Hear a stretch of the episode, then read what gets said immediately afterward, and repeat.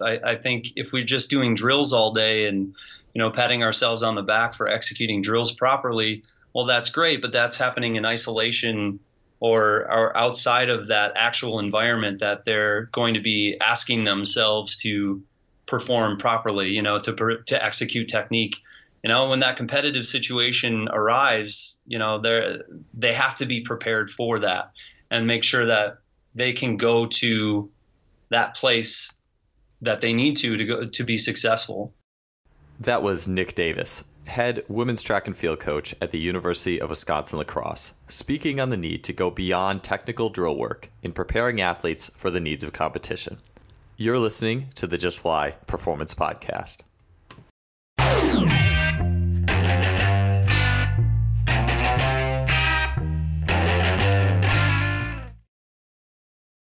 Today's episode is brought to you by Simply Faster. Simply Faster is an online athletic performance technology shop distributing items such as the Freelap timing system, GymAware, K-Box, 1080 Sprint, and the SpeedMat. I've gotten many of these items from Simply Faster and can confidently say that they make today's best training technology available to everybody. The Freelap timing system has revolutionized both my practices and my athlete assessments, allowing me to look at the 10 meter fly capability of dozens of athletes in a matter of seconds. It is wireless, compact, portable, and incredibly versatile. The K-Box and 1080 Sprint are fantastic tools for any coach looking to build speed, agility, and implement training scenarios that go beyond the traditional weight room. The 1080 Sprint is being used by great coaches training some of the fastest sprinters in the world, and it truly represents high performance speed training. I can personally attest that Simply Faster's customer service is second to none, Christopher at Simply Faster responds quickly to queries, and anyone who makes a purchase from Simply Faster is in good hands. If you want to acquire some of the best high tech training equipment available, stop by simplyfaster.com. That's simply with an I, faster.com. They are the future of coaching technology. Welcome to episode 75 of the podcast. I'm your host, Joel Smith, and we're happy to have you here today. Uh, just keeping on the course of running a, a, running through a lot of topics in the world of sports performance. We've had nutritionists, we've had specialists on the foot, um, track coaches, strength coaches, uh, nutritionists. Kind of ran uh, the whole gamut a little bit. Uh, but you know what? One of the topics we really have not dug into uh, that I feel bad and because it's so important is that of uh, sports psychology and mental skills training. So for the show today, as I mentioned in the little uh, intro blip, we have Nick Davis. He's the head women's track and field coach at the University of Wisconsin La Crosse. He's had success on other levels, uh, Division three and Division one. Uh, he's done research, lecturing, course instruction, and he's also published five original research papers. Uh, actually, first I think I, I, was familiar with Nick as an athlete. We're actually both from Wisconsin, uh, but he. Um, I first uh, was recently introduced to a presentation he did at the USTF CCCA on mental skills training for athletes. I was just blown away by the depth and content of it. Um, I've taken a fair number of sports psychology classes and, and consider myself a little bit of an amateur, amateur psychologist, almost more these days, just in personal psychology, more even than sports psychology. But um, it was just really good stuff, and I was really excited to contact Nick and, and ask him to be on the show. And, and I'm just thrilled that he was able to take. Uh, a lot of his experiences and skills in the world of track and field and share that with us today. Uh, his coaching work resume does include uh, work at MIT and Marquette University in addition to his current role. He was named the 2015 USTF CCCA New England Region Regional the Men's Assistant Coach of the Year in 2015 and 2016. He competed at UW Milwaukee. He was a 10-time Horizon League individual champion in the high jump and javelin. And uh, I do share an affinity with Nick, as uh, the, we had very similar event profiles, the jumps and javelin. I guess you would call it maybe that like rotational athlete a little bit who wasn't super fast, could throw. Uh, and uh, so we, we have that uh, in common as well as both being from Wisconsin. And uh, the more time I spend with great coaches, the more I realize that one of the biggest separation points there is, and I think we are starting to realize this as a coaching community, is that uh, not only do they know their craft in terms of the X's and O's and, and physical preparation and, and how that all lines up in technical models, um, but even more than that, they know how to motivate and prepare athletes from mental perspective perspectives, and they can go through their athletes and and kind of dissect what makes each athlete tick and how to optimally motivate them. And the mind drives the body. I feel that not enough uh, podcasts, not only mind, but just podcasts in general, don't often go into mental skills, sports psychology. And but we know through research how just how effective it is and how important it is. And so this episode is going to go into things such as uh, Nick Davis's background, characteristics in an athlete that will allow an athlete to respond to competition well, how to prepare actually prepare athletes for competitive situations. We're going to talk about like the warrior versus the worrier, uh, how to address each type of athlete, getting athletes into flow, using visualization, uh, different types of mental strength, like in shot put versus the 10K, what type of events are you doing, goal setting, uh, and different types of goal setting too, and how you can arrange those. And just a great episode. I, I love sitting down and talking about just different things too, getting out of that one silo of, of performance. Not that this podcast has been multiple silos, but I think a lot of times strength, we, we tend to sit in that silo that most represents us as an athlete and our personal interests. And it's always really important to kind of get out and expand our, our repertoire. So, uh, just amazing episode with Nick Davis. Uh, let's get on to it, episode 75. Nick, welcome to the show. Thanks for being here today. Thanks. It's an honor to join you. Yeah, so uh, could we kick it all off by just you sharing a little bit about your background as an athlete and then what you're doing now in coaching? Sure. Um, so I got my start at uh, um, in track and field at the University of Wisconsin Milwaukee. Uh, I was there through uh, 2001 to 2004, um, and mostly in that area, I, I or during that time there, I competed in the jumps, uh, high jump being my, um, I guess, my area of, of, strength. I did long, triple jump, did some hurdles through javelin as well. Um, so had a variety of different experiences there. Um, and uh, while I was finishing up there, I went on to um, do a master's degree in sports psychology um, and was thinking about going on and doing um, a, a PhD. I actually had placement for a PhD and all that, and uh, was kind of set for the uh, research route of of academia, and uh, just kind of decided it wasn't really, you know, it wasn't really for me. I was I was more. Um, I had more passion for working with people versus telling people how to work with people.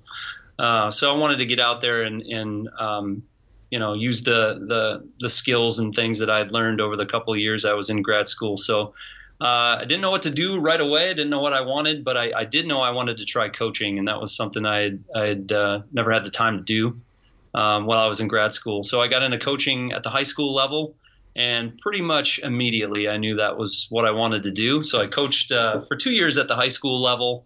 Um, from there, I went on to coach at the Division One level. I actually started off as a volunteer coach, and then the the person I was helping out moved on to a new job, and then I um, I kind of assumed his role. Uh, so I was coaching at Marquette University um, when we were in the old Big East. So the the very very challenging Big East, where just scoring a point for Marquette was uh, was a big accomplishment. Uh, but I was there for four years, had a great time there, working with the uh, the short sprinters and, and jumpers. Um, after four years there, I moved on to the Division three ranks, um, working at MIT in uh, Cambridge and was, I've been there the past four years. Uh, had an awesome experience out there. It's a wonderful, very unique place. Uh, grew probably more than I expected to grow as a as a coach, as a professional, um, which was awesome. And and then uh, had the opportunity uh, over last, uh, I guess, last spring to interview for the um, head women's track and field coach here at the University of Wisconsin La Crosse, and I was uh, offered the position, and here I am sitting in my office talking to you in, in good old La Crosse Wisconsin. Yeah. Hey, not a bad place to be. I, I had some great memories there for a few years. And uh, that's really, really awesome with that journey and kind of deciding. Uh, sometimes, yeah, you don't know what you really want to do to actually put your foot in. You're like, hey, yo, this is this is the way to go. I, I love this, and uh, uh, that's that's really cool, man. I, would love to get into and today just talking a little bit about the the psychology and and the related culture of athletics. And so, what are uh, what are some characteristics that you are looking for in an athlete who responds to competition well?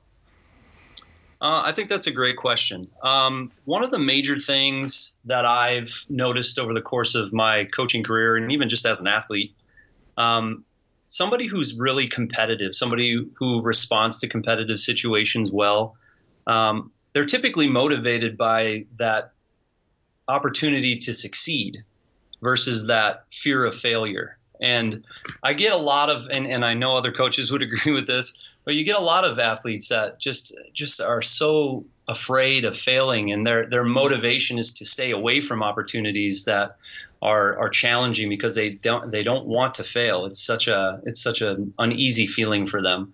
Uh, but people that typically are really strong competitors are really excited about those opportunities, those chances to um, those chances to see what they're made of. Um, and and I've really noticed that and really you know tried to in situations where I have athletes who aren't really motivated or wired that way, uh, try to work with athletes to to help them become a little bit more um, excited about the opportunity to to succeed. Um, so that's one big one I think. Um, another one is just listening or, or, understanding how athletes attribute successes. Um, you know, when they have success, is it based on oh well it was just my day. It was kind of a lucky situation. The weather was great or whatever. Or i ate the right breakfast. Or is it something that's more attributed to stable internal and controllable things? So what we know from research is that athletes who are high achievers or individuals who are more high achieving um, they they'll attribute their success to stable things like their ability level. Um, they'll attribute success to internal things like their effort so to speak. And then controllable things, their preparation, you know, if they're uh, a distance runner, their race plan or something like that. Um, so again, trying to to get athletes to think on those on those on that level. Um, obviously, you know, athletes who are competitive are more self confident, not only just in a general sense, but they. I, I think what you notice is athletes who are very competitive or strong in competitive situations are good in situational self confidence. You know, because competition is a chaotic thing. It's it's very um, there's a lot of unknowns. You know, there are a lot of things that pop up. You know, being a being a track and field coach, it's like a somewhat of a controlled chaos. You know, every time there's a competition, and uh, athletes who can be confident in their ability to step up to the demands during those sorts of situations are are definitely uh, uh, what what I look for in in athletes I recruit. Um, somebody who can quiet the noise. You know, there are a lot of things going on, a lot of things that can pull your focus away from what you need to focus on. Um, and, and helping athletes to focus on relevant cues that are going to make them successful in their event, whatever that is. Or when they do lose their focus, help them to refocus quickly. Um, I think one thing that I've been talking about has been a common theme with my athletes so far this year is getting individuals to be focused on the present, not what's happened in the past or what might happen in the future because those are outside of our control at that point in time. It's it's this effort, this rep, this whatever, um, given that in, in that present moment. And athletes who are competitive are focused in that in that moment and, and they're not over analyzing. They just go for whatever whatever opportunity is right in front of them. And and that's again that's something that I want them to to to work on or get better with. And then finally, one thing that I've noticed uh, are athletes that are strong in competitive situations are aware of where their kind of their sweet spot is in terms of their arousal and anxiety levels. You know, they they have an awareness of themselves. They know where they operate best, and they're also aware when they're not in that sweet spot. So finding ways to you know hype up or calm down or whatever it is to get in that that bandwidth or that range where they need to be so they can compete well. You find that the more competitive or successful athletes are they have that awareness and are able to get there more frequently and more consistently. Um, so that's uh, that's another characteristic I think is is something that's uh, very valuable to a competitive track and field athlete from from my perspective. Yeah, that's that's all awesome stuff, and I, I like just the idea too of just athletes becoming aware of things they weren't aware of before. And I remember even myself, like that last thing you just mentioned, the the the peak like arousal level, like going over the top or being a little bit low, and, and reading some like Hank Kraaijenhof's uh, work on that. I was like, It's just you know, then all of a sudden gets the wheels turning. You're like, wait, what am I like? And and but it's just really fascinating in, in that regards. And uh, everything you were talking about there. So how are you uh, in terms of you know, putting that into practice, or in the in the scope of a normal practice? Are you uh, do you have like comp, like competitive events within the scope of practice where athletes will go through rehearsals on these things? Like how might that integrate itself in like an average or weekly practice situation? Sure. I, I try to I try to um, incorporate things both in a planned and unplanned sort of way. You know, I, I, I do I do operate in terms of giving giving my athletes competitive situations in practice. I think it's important that they practice being competitive. I, I think if we're just doing drills all day and you know patting ourselves on the back for executing drills properly, well, that's great, but that's happening in isolation or, or outside of that actual environment that they're going to be asking themselves to perform properly, you know, to to execute technique. You know, when that competitive situation arrives, you know, they they have to be prepared for that and make sure that they can go to that place that they need to to go to be successful but they have to figure out what that place is first. And I think that's what our our um, practices are geared toward finding. Sometimes um, there are situations where we'll we'll have like a, a, meet simulation, and it'll even be planned. Like I'll you know I'll have a a day where we're going to have an actual like jump off, so to speak, in our in our um, in our practice plan, where we're doing maybe short approach jumps, but we're doing them in a competitive sort of way, trying to turn our brains off and just go for it. Um, but I'll also try to do some unplanned kind of role playing competitive situations with with individuals as well. Um, I have a high jumper right now who is just he has a, a wealth of talent um, and just uh, just incredible athlete. Um, but sometimes has difficulty controlling his emotions and controlling that anxiety and things like that. So what I'll do is just kind of in an un- unplanned sort of way. All right, we put the the band or the bar up, all right, now here's the situation. And I roll, run through like a, a, situation where, you know, he's got two misses. This is his final attempt at whatever height. And, you know, this is for him to move on and, and stay in the, stay in the competition with only two jumpers left or, you know, just kind of get creative. And in, you know, in that situation, you're watching their response.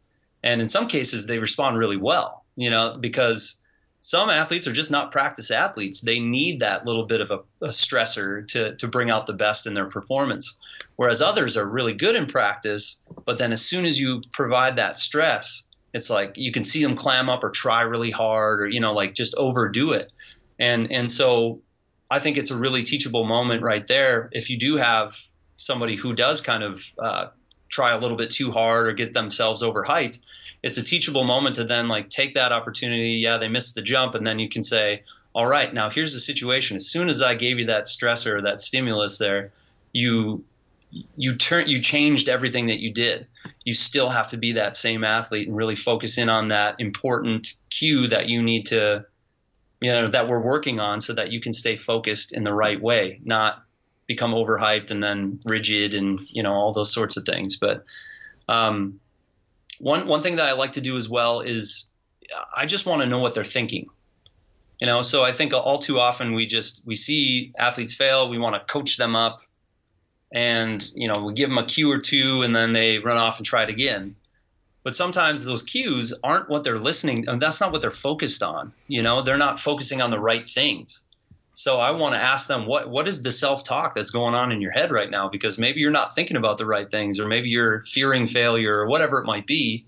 Let's let's you know instead of watch the symptoms play out, let's go to the root of the problem and let's try to fix that. So getting them to to kind of give me some input on what they're thinking so we can get them thinking about the right things or thinking nothing at all for that matter in, in certain cases. So yeah, I, um, I really like that. You're listening to the Just Fly Performance Podcast, brought to you by Simply Faster. I, I like the idea because yeah, it's I something I've been thinking about even outside of the sports psychology aspect is just the general tendency I think of a lot of coaches just to over cue and over coach anyways and not mm-hmm. get to the root of things whether it be emotions or or motor program or whatever.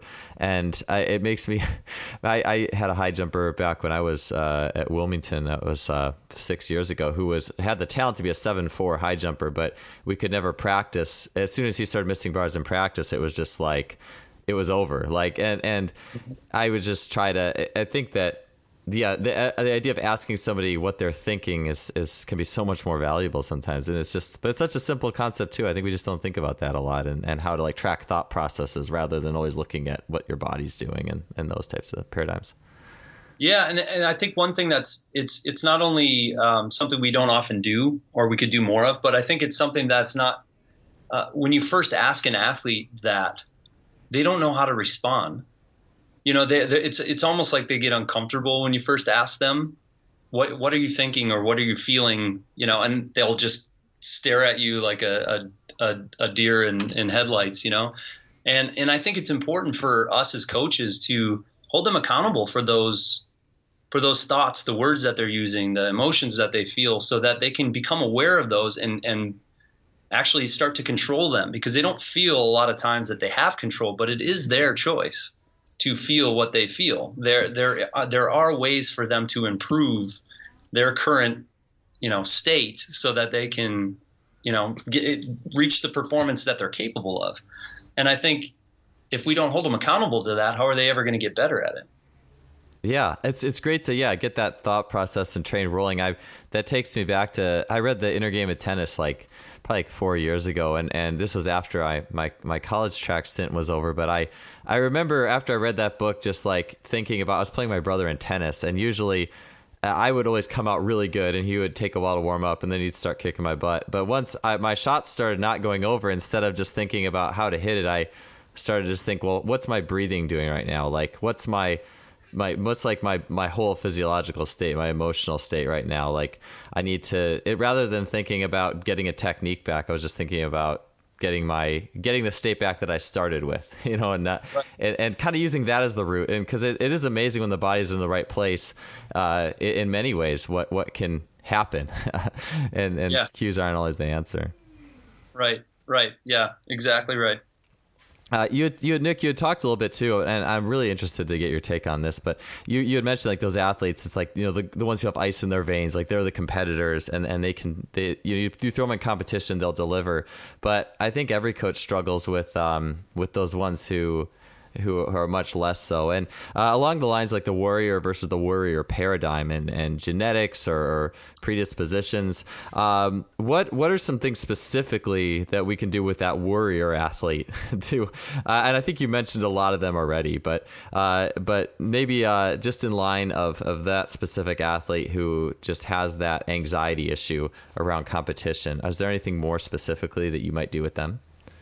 Yeah, I think uh, there there are a few things that I, I like to do. I, I guess as a general theme, what I always try to um, what I've what I'm always striving for with each athlete is for them to feel like they gain more competency, like perceptions. They have high perceptions of competency and high perceptions of control, whether that be you know physically through executing the skills that we're asking them to do or just from a mental side of things, like the their preparation mentally, you know, controlling their emotional state and, and all of those sorts of things. I just want them to feel more competent and more in control um, as we as we go throughout the year, the career of the athlete, so on and so forth. Um, one of the things that I do, um, and I, and again, I'll, I'll, give some examples of what I do. I don't do everything with everyone. Um, some people are really good at certain aspects and and you know other people just really need a lot of work um, in in difficult areas. But one area that I found is is pretty challenging to improve but it's it's really beneficial uh, when you have the athlete um, really buy into it or really invest themselves into it is working through like attribution retraining. You know we talked about being motivated to succeed versus motivated to avoid failure well, the Worriers are obviously those who are avoided or um, motivated to avoid failure. So a lot of times, what I've done is it, with those athletes, I I hold them accountable for what they're saying to themselves. their self-talk, the things that will go through their head. Many times, you know, they don't even realize how how negative they really are until they start really sitting down and, and making note of the thoughts that go through their heads throughout the day.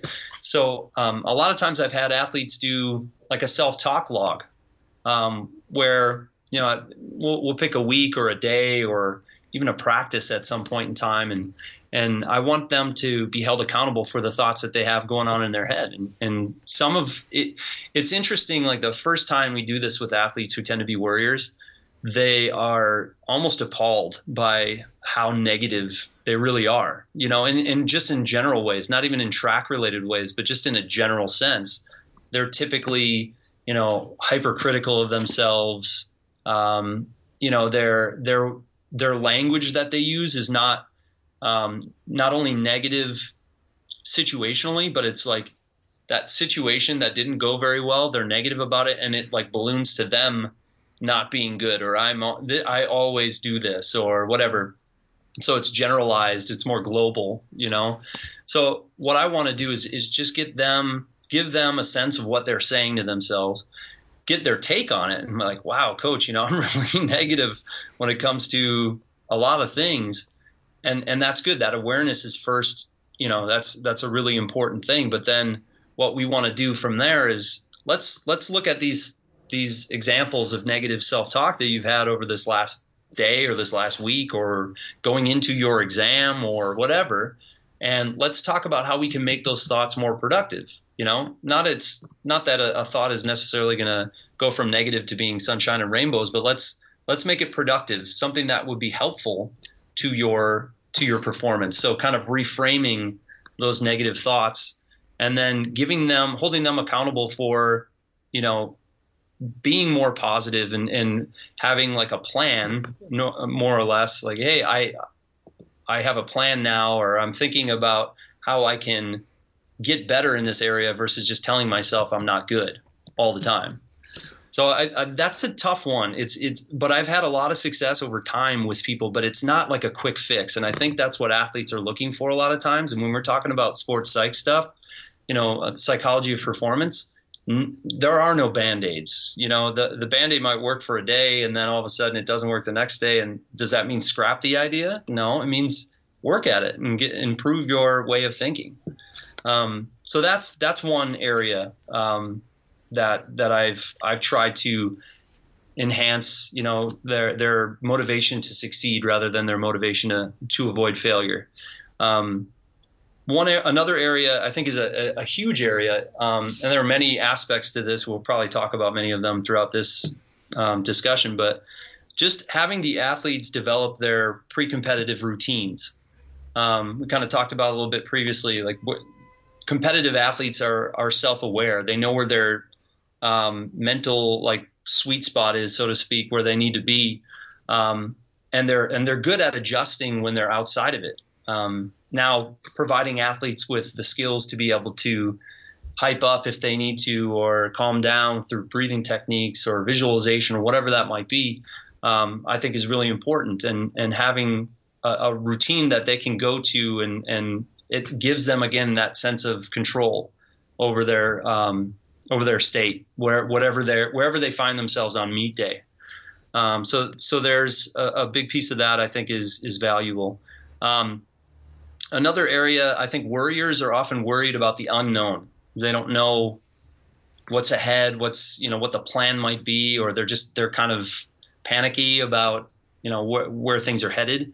I think it's really important just you know from a, from a coaching standpoint to open up the lines of communication with your athlete, share what your training plan is for them you know the different phases of the training year and how everything kind of fits together um, give them an idea you know make them ask questions. And if they don't ask questions ask questions for them you know so they have an understanding of where we're headed where we are now why this is important what this is going to morph into gradually as the season progresses.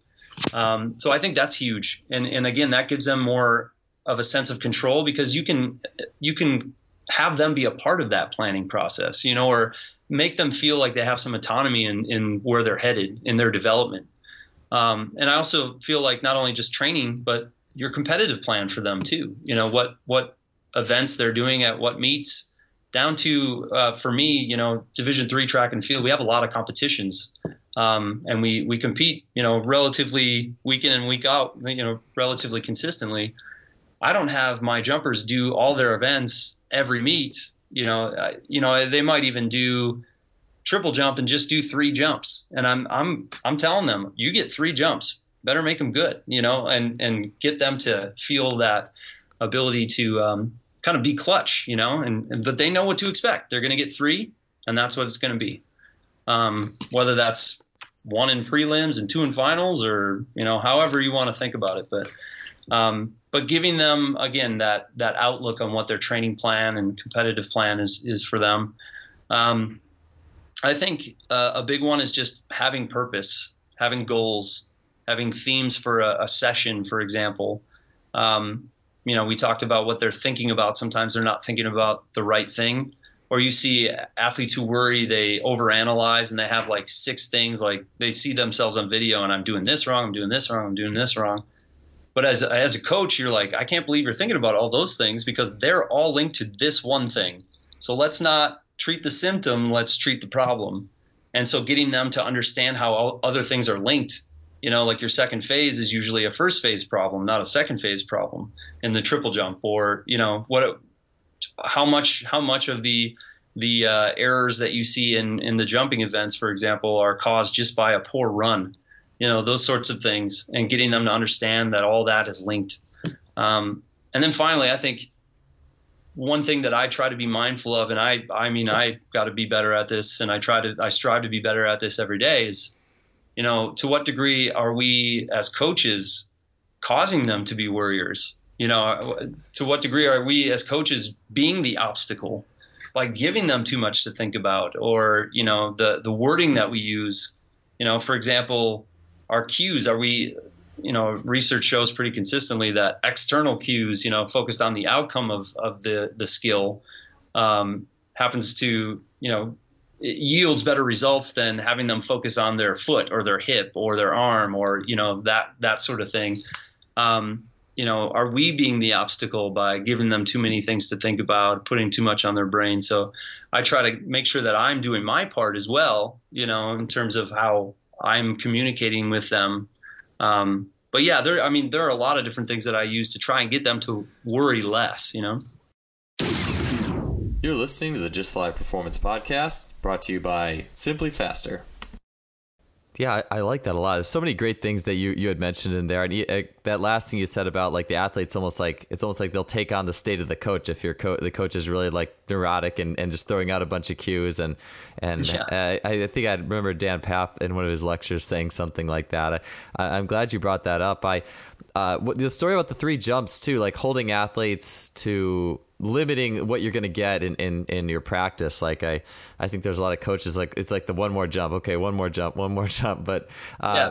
I don't remember who it was. It was a high school Illinois coach. They were talking about how they uh, their relay team was dropping the baton, and it's like their practices for some extended period of time was like you got one handoff in practice, and that was it. like, and uh, it, it reminded me of that a little bit, and it helped them out a lot. Like they were dropping the baton, and they had a season with one handoff allowed, no more, and then they stopped dropping the baton that often. Right. And that was just really cool to me. It was cool to hear you mention that with the jumps as well. I I like that stuff. I also, what you said really got the wheels turning. It really helped me out. I've been thinking a lot more from like the strength coach side of like, I mean, for me, my my job with the athletes as a strength coach isn't really like like to prepare them for competition so much. Uh, um, but it's interesting to see those athletes who do struggle and how they tend to even approach you know weights differently. And there's this fear of harm thing you know that's that's yeah. always present.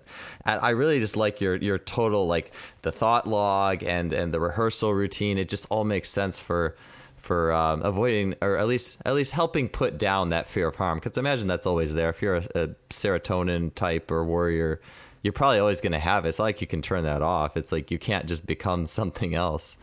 Uh, so right. all really all really good stuff yeah, it's just again a, that theme of constantly trying to give them control, like make them feel empowered. You know, to some degree, it's you're going to have good days and bad days, but you know, I think it's it just it takes practice and it and it takes uh, the the big part of it is is it, it, takes on the part of the athlete it takes them um, taking some ownership over it you know and providing those opportunities for them is important i think yeah, it's it's that's all really great stuff, and all I mean, we all have those athletes, and it's, it's just so many tools. Uh, yeah, and every athlete's unique too. It's just those are great tools in that arsenal to help those athletes be their best.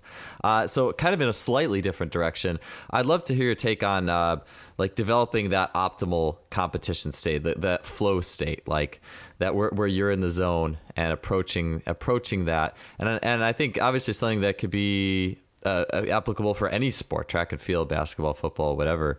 Uh, mm-hmm. Do you guys do anything specifically to try to get in the zone or that optimal competition zone? I think uh, we do. Um, I think one thing that is important to understand is, again, and I think we're all guilty of this as coaches and certainly as athletes, but when we have a bad competition, we we tend to spend our time focusing more on that, which is not bad.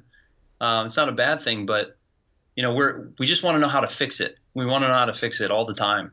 And and that's i think a natural way to approach a poor composi- comp- competition or something like that. But but oftentimes we don't analyze our best day as much as we should.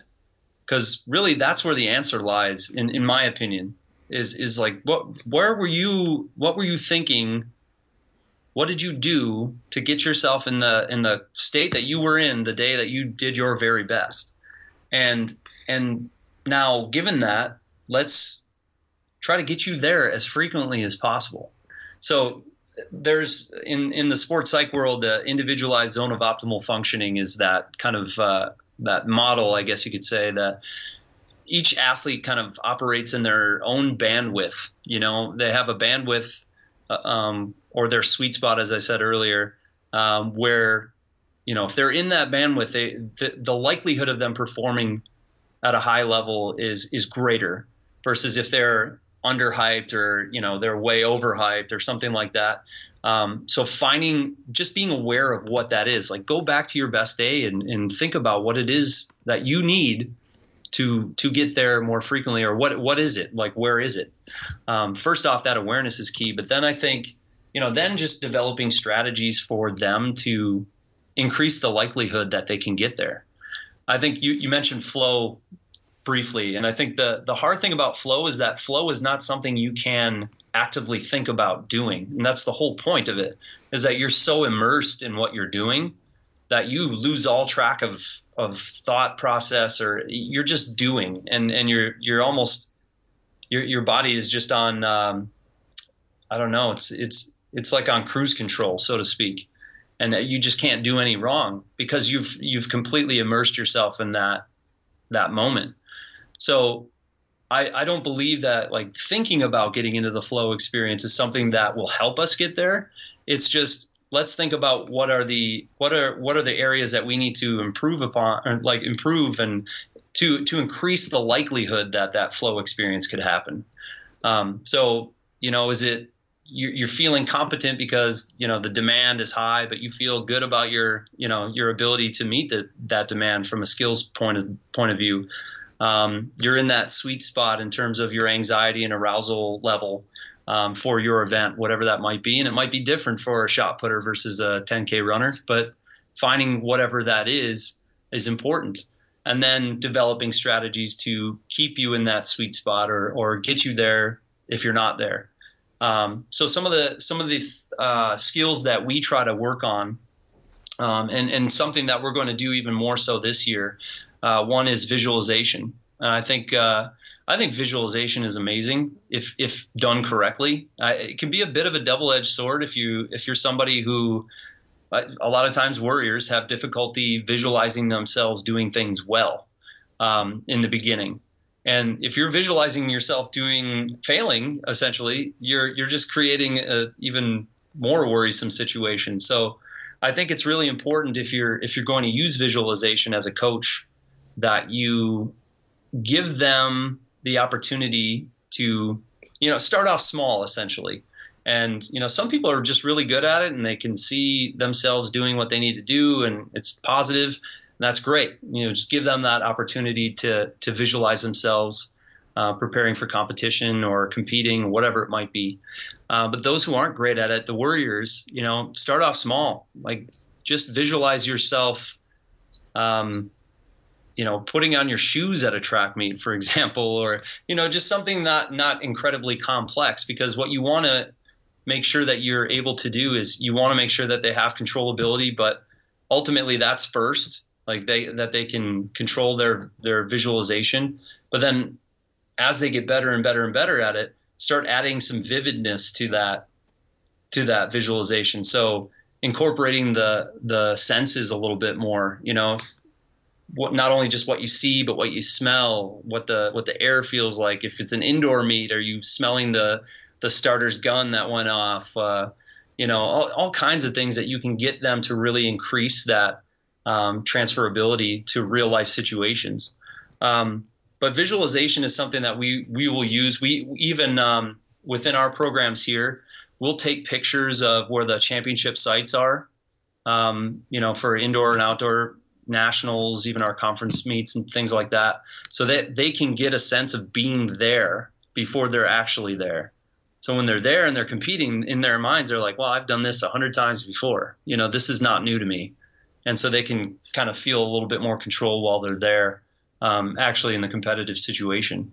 Um, so vivid, or excuse me, vividness, uh, visualization is is something that we we do a lot of.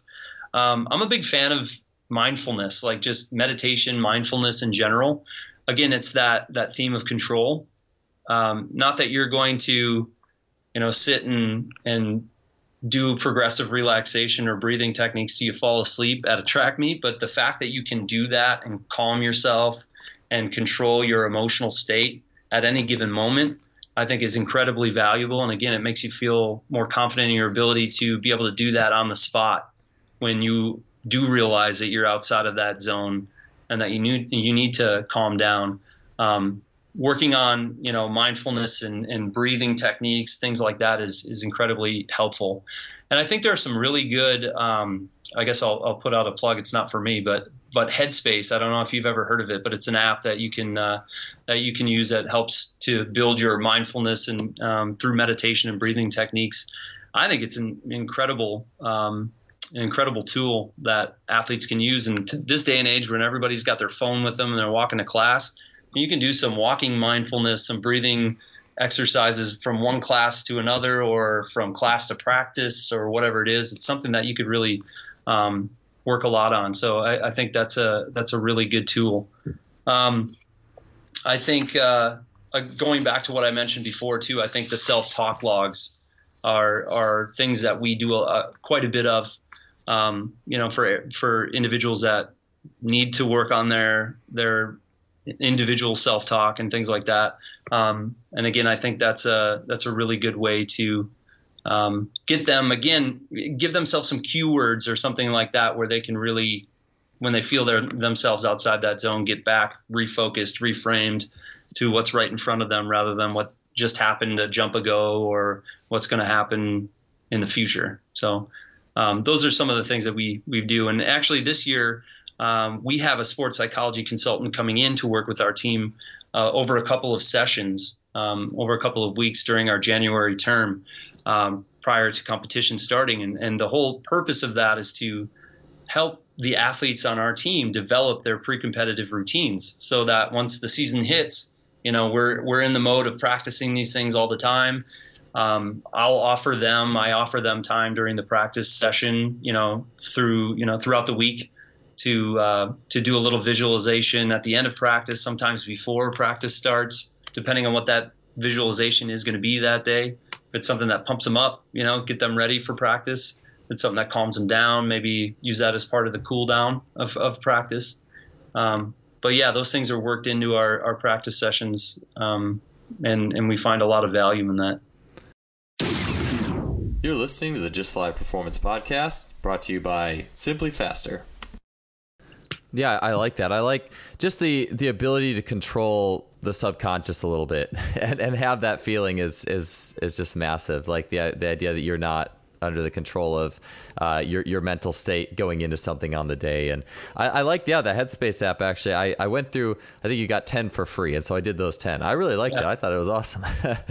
I like. And then the paid, the paid um, the the pay app is there are a lot of other oper- or like options that you have with it, and I, I think that it's very well done. I, I, think sometimes those things can be a little gimmicky, um, and you know that's to be expected, I guess. But I think they do a really nice job, and it it's something whether it's gimmicky or not. If it if it resonates with the athlete, you know, then that's all that really matters, right? You know, we're we're just trying to help them to be the the best performer that they can be and uh, you know if it if it resonates with them, then so be it.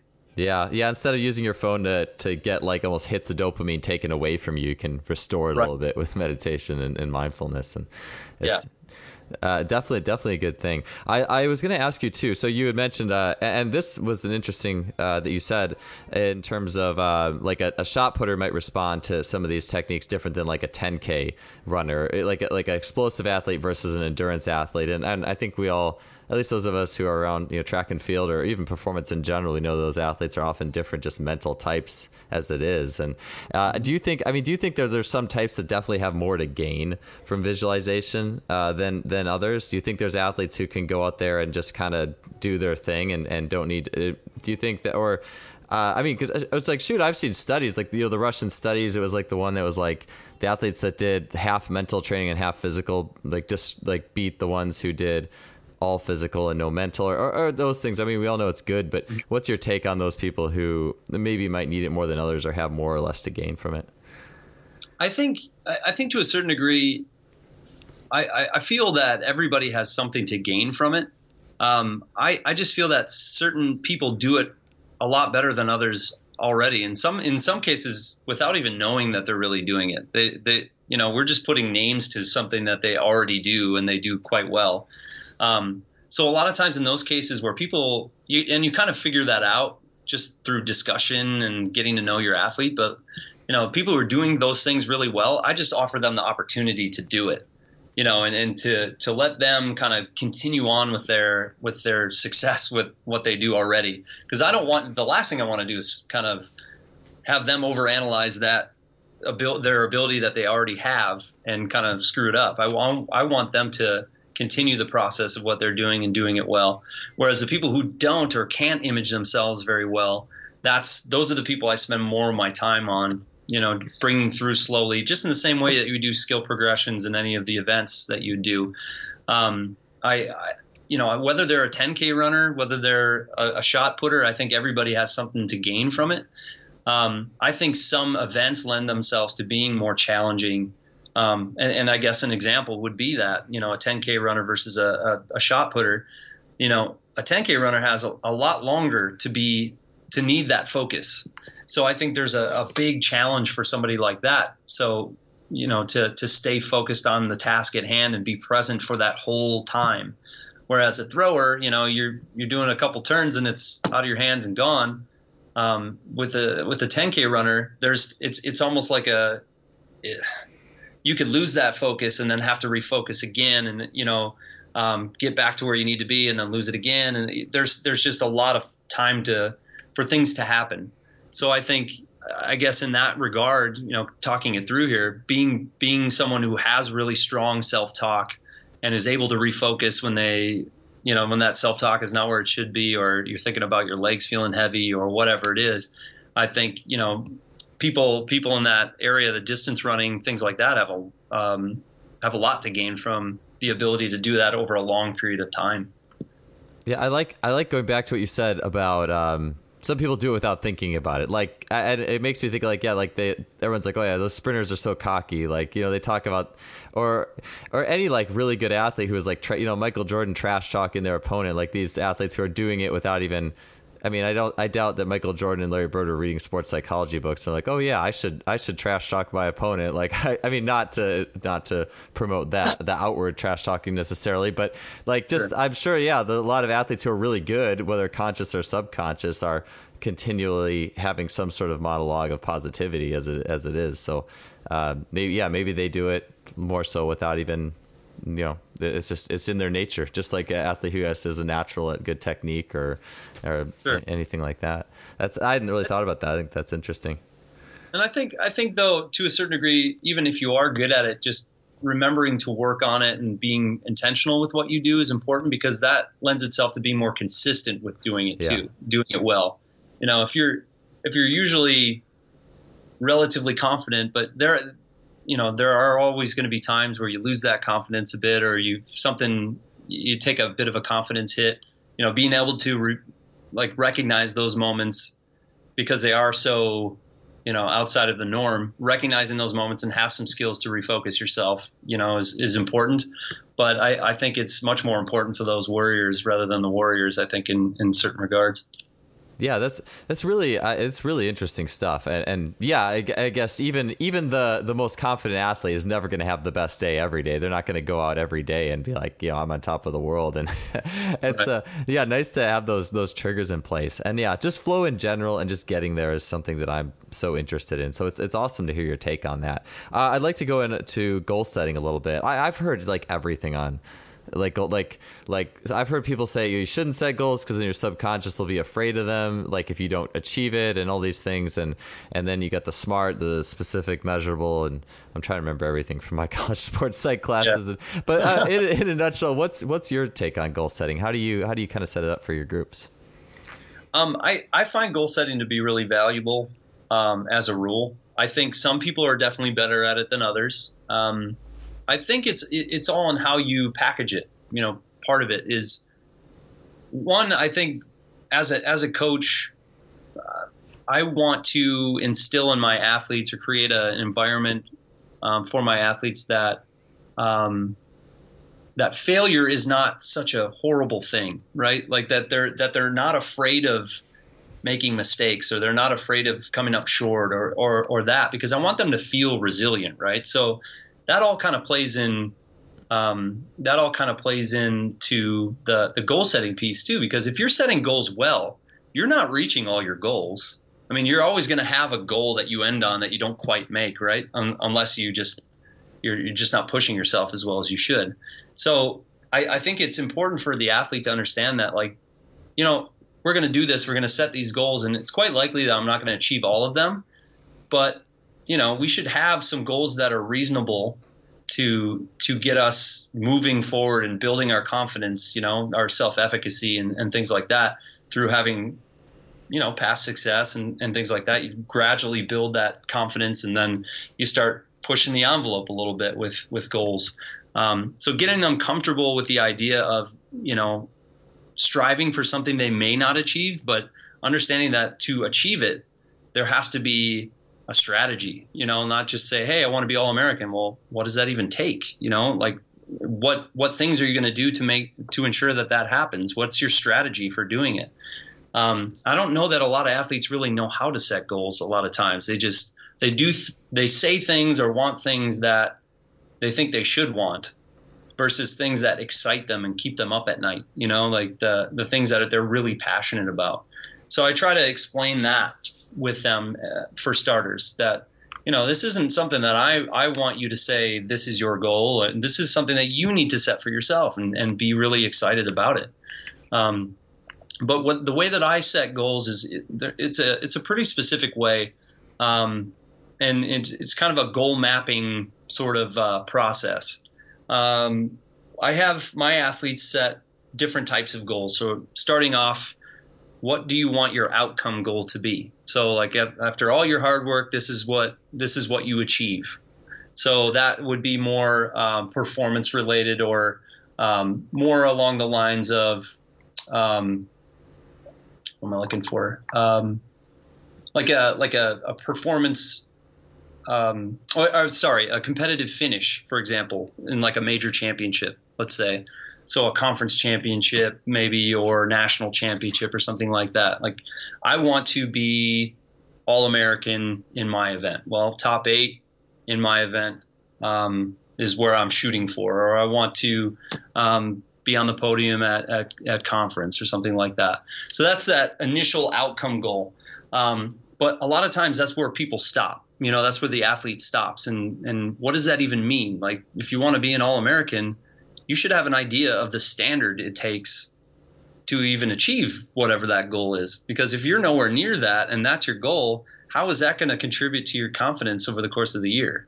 So, so what I want to make sure of is that if they have an outcome goal like that, that they understand what that standard of, of performance is that's commensurate with that outcome goal. So, I think one of the best things that was created, um, somebody might push back on this, but um, that TFRRS, the track and field results reporting oh, yeah. system database, I think is an incredible tool for athletes. It can be, it could definitely be a, a double-edged sword for them too if they're pouring over all the all the uh, results from other meets. But but it, it provides you with a database of information to let you know what those standards would be. I mean, you could see who makes it to nationals each year. You know, it, for Division three, they take uh, it's a descending order list. So, you know, the cutoff for women outdoors, the top 22. Well, what has 22nd been for the last eight years? I can figure that out and have a sense of how far I need to jump to qualify for nationals. So, I'm, again, holding them accountable for the performance standard that is related to that outcome, um, that outcome goal. So, I want them to set a performance goal uh, in terms of height, distance, time, whatever that might be but more or less only for the for the sake of knowing what the standard is for the outcome goal. You know, I don't want them to be so consumed by the time, the distance, the height, because I mean, as a high jumper, you were a high jumper, I, I was a high jumper. You know, a half an inch might as well be Mount Everest if if you uh, if you're focused solely on that. You know, that could be a challenge and that could be a, a mind game in, in and of itself. Um, so so that's I, I want them to set those performance goals as a means to the ultimate end. But I also, within that performance goal section, I, I want them to set some consistency goals. So it's holding them accountable for their performance throughout the year. So I want 100% of my meets to be over X standard. I want 75% of them to be over this standard. I want 50% to be over this standard. So that you can see, you, it's actually measurable. You can see how that progress is going throughout the year. And you know, if you're if you're a, a, a, women's triple jumper in the D three ranks and your your goal is to jump 12 meters and get to all to be an All American, and you know all year long you're jumping 11:30, well, you're not going to feel very confident. you know, first you're not going to qualify for nationals, but you're not going to feel confident. But if you set a goal that hey, I want to jump, you know, 50% of my meets over 11:75, and you see that you've done that, well, man, that's getting closer and closer. I'm feeling I'm feeling more confident about my ability to get to that 12 meter mark and and be ready to to go at nationals. So again, it's it's holding them accountable for for that performance standard um, over time as well. Because when you get to a championship meet, you're you're about as good as your average meet, you know. And and if you're feeling confident about what that average meet is, you're more confident going into that championship meet. So so that's outcome, the performance, and then what I also have them do, and where we spend most of our time, um, is on the process goals.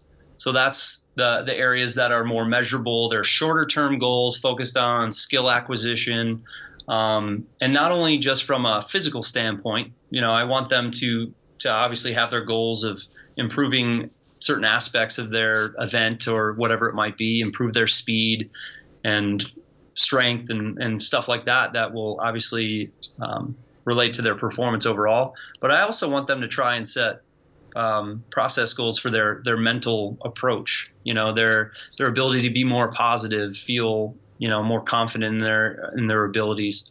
So I kind of have them go down through that process, and then the final piece to it that I have them do is even before the season starts. What are some obstacles that could that could potentially be in your way throughout the year? Like what what are some things that that could get in the way of you accomplishing these goals? Because I want them to think about those things right off the bat, and then let's come up with some strategies for make to ensuring that those things don't happen, or at least we can limit those obstacles so we can keep focused on the things that we need to to be successful.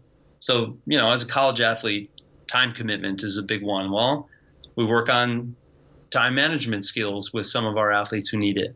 Um, you know, that they might have um, concerns with injury, you know, their fear of injury or something like that. Well, what are you doing in the self care realm, you know, throughout the year to ensure that you're not going to get hurt and that you keep stacking good training weeks and months on top of each other you know are you getting the sleep that you need are you you know getting into the athletic training room to to do rehab or prehab or you know be being proactive about maybe past injuries that you've had so they don't pop up again like all that kind of stuff. So we get them thinking on that level so that obstacle is no longer an obstacle anymore. And and that they can focus on what's important which is the process of of getting to where you want to go. Um, and that's really I, that that whole process of, of setting goals has been really helpful um, with athletes that I've I've coached. Um, I think it's really really important. As a caveat to that, I think what's really important as a coach, we have to tell them when they're being when, we have to be honest with them when they're really overshooting their abilities or when they're really underselling themselves.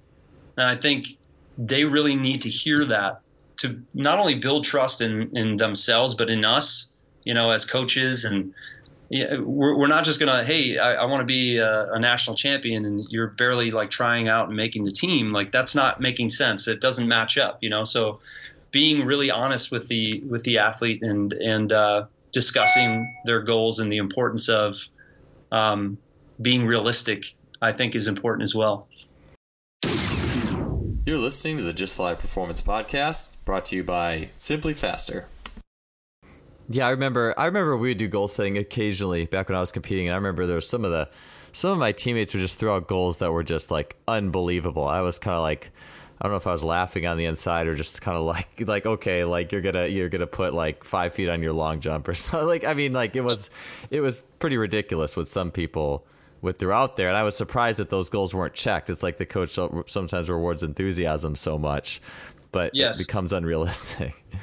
Well, and, and there's a, we've um, in our athletics department we were just talking recently about a book uh, called Generation IY. It's about the the generation of athletes that we're we're coaching right now, and so much time is um, put into telling them that they can do whatever they want, and you know you you can be whatever you want to be, and all these things, and and and sometimes they just need a little bit of a reality check. Not not that it's you know not that we're trying to take away their confidence, but we, are trying to actually help build confidence because all they're doing is they're setting themselves up for massive failure by doing something or, or trying to expect something that would never happen in the in their current situation.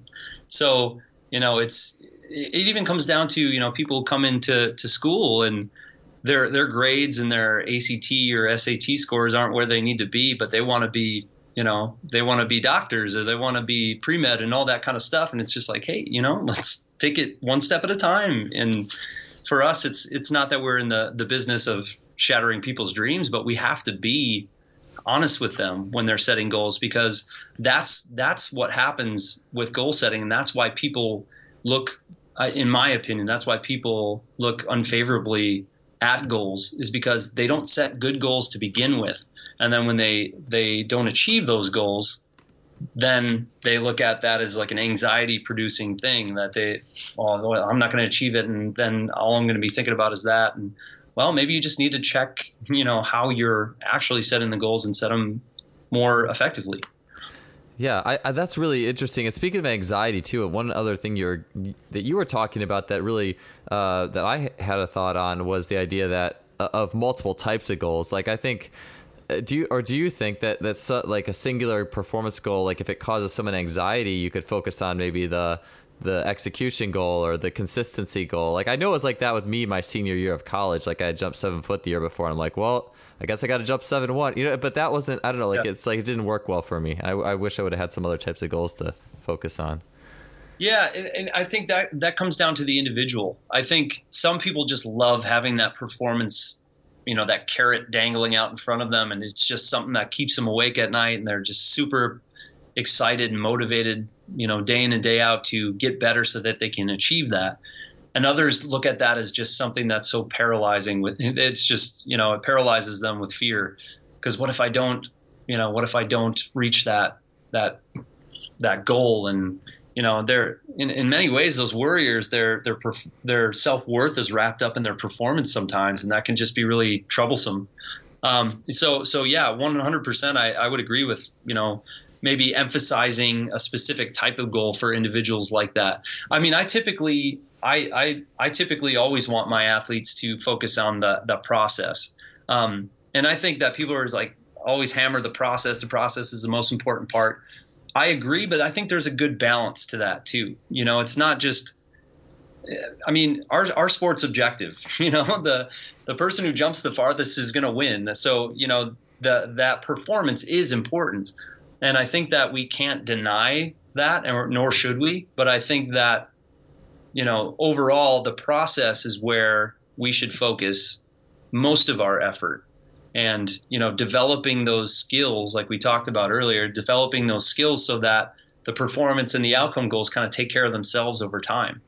Um, and then wrapped up in all of that, this whole discussion about being a better competitor, you know, that comes into play because if you if you do all these things in practice and you're getting better and you, you actually have you're like knocking down these measurable goals that you've set for yourself from the process standpoint, but then you get to the meet and you're you're paralyzed, you know, with analysis and you're paralyzed with thinking about the wrong things, then all that work is is not being realized. It's not transferring. So helping them to become better competitors ultimately gets them out of their own way and, and allows them to utilize all those skills they have acquired over the course of the year so that they can reach those performance and, and outcome goals eventually.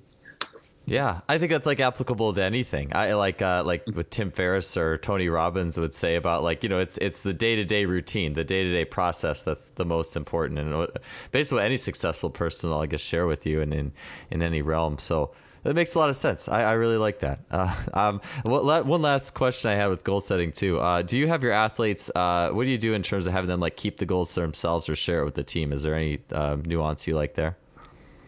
I, have done it both ways. Um, I, I think um, I think there's I think there's good things to both ways. Um, I think there can be challenges um, with sharing with other people. I, I, I, guess the idea of sharing is to to have your teammates hold you accountable for for your goals. Um, and and I think that's there. There's a certain level of um, there's a benefit to that. I think you know from our perspective here at UW La Crosse, we're really team oriented in what we do and, and not only just holding each other accountable but supporting each other in, in that process of of uh, achieving goals for the you know for the greater good of the team and the individually. Um, so I think it's it could be beneficial. I think some people get a little anxious when it when it comes to um, goals in general but then to share them with everybody else and then now it's not just me. Who knows? I'm not reaching my goal but now everybody else knows and that's creating even more anxiety. Um, I think that that can be a bit of a challenge as well. Um, I think again, just kind of communicating that the whole point, if you are going to share them with teammates and stuff, the whole point is to offer support, motivation when you're not feeling motivated, or you know, just overall, just held, holding your your teammate accountable for the the process goals, those daily things that you're supposed to be doing to get better. And if they're not on on track with those, like you know, helping to nudge them back on track. And if they understand that and they respect that process, I think it's it's a really beneficial one.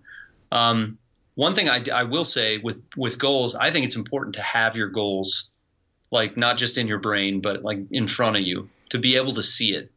And again, I, I don't think there's any magic way of doing it. Like one way works better than another.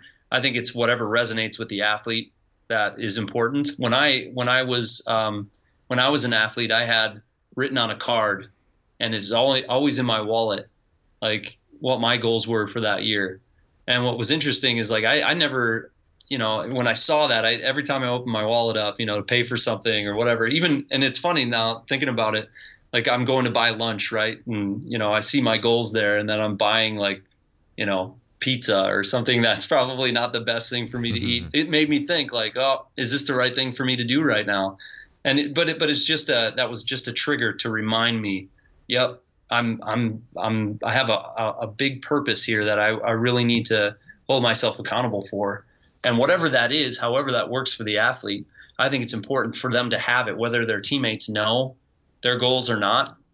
If it's just, you know, them knowing their own goals, having something that is a constant reminder, you know, of their goals and, and why this whole experience is so important to them, um, I think is really valuable as well.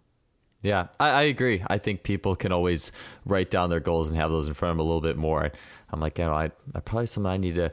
I have so much written on my computer notepads. I need to, in my sticky notes, I need to put a few more of my goals on there too. It's always a good reminder for anybody. Uh, yeah, me too. I hear you. Uh, well, hey, uh, that's all the questions I got for today, Nick. Uh, but thanks so much. I, I am really excited too that this is kind of the first um, the first like sports psych where uh, episode of the podcast we really got to dig into that stuff. And man, I love talking to you about all that. So uh, thanks for all the information that you had to share, and I really appreciate it. Oh, thanks for having me on. I hope it's helpful to, to some people. It's uh, it's it's definitely something that I, I feel is valuable. Um, but yeah, it's it was an honor sharing the time with you and, and offering up what I what I've done.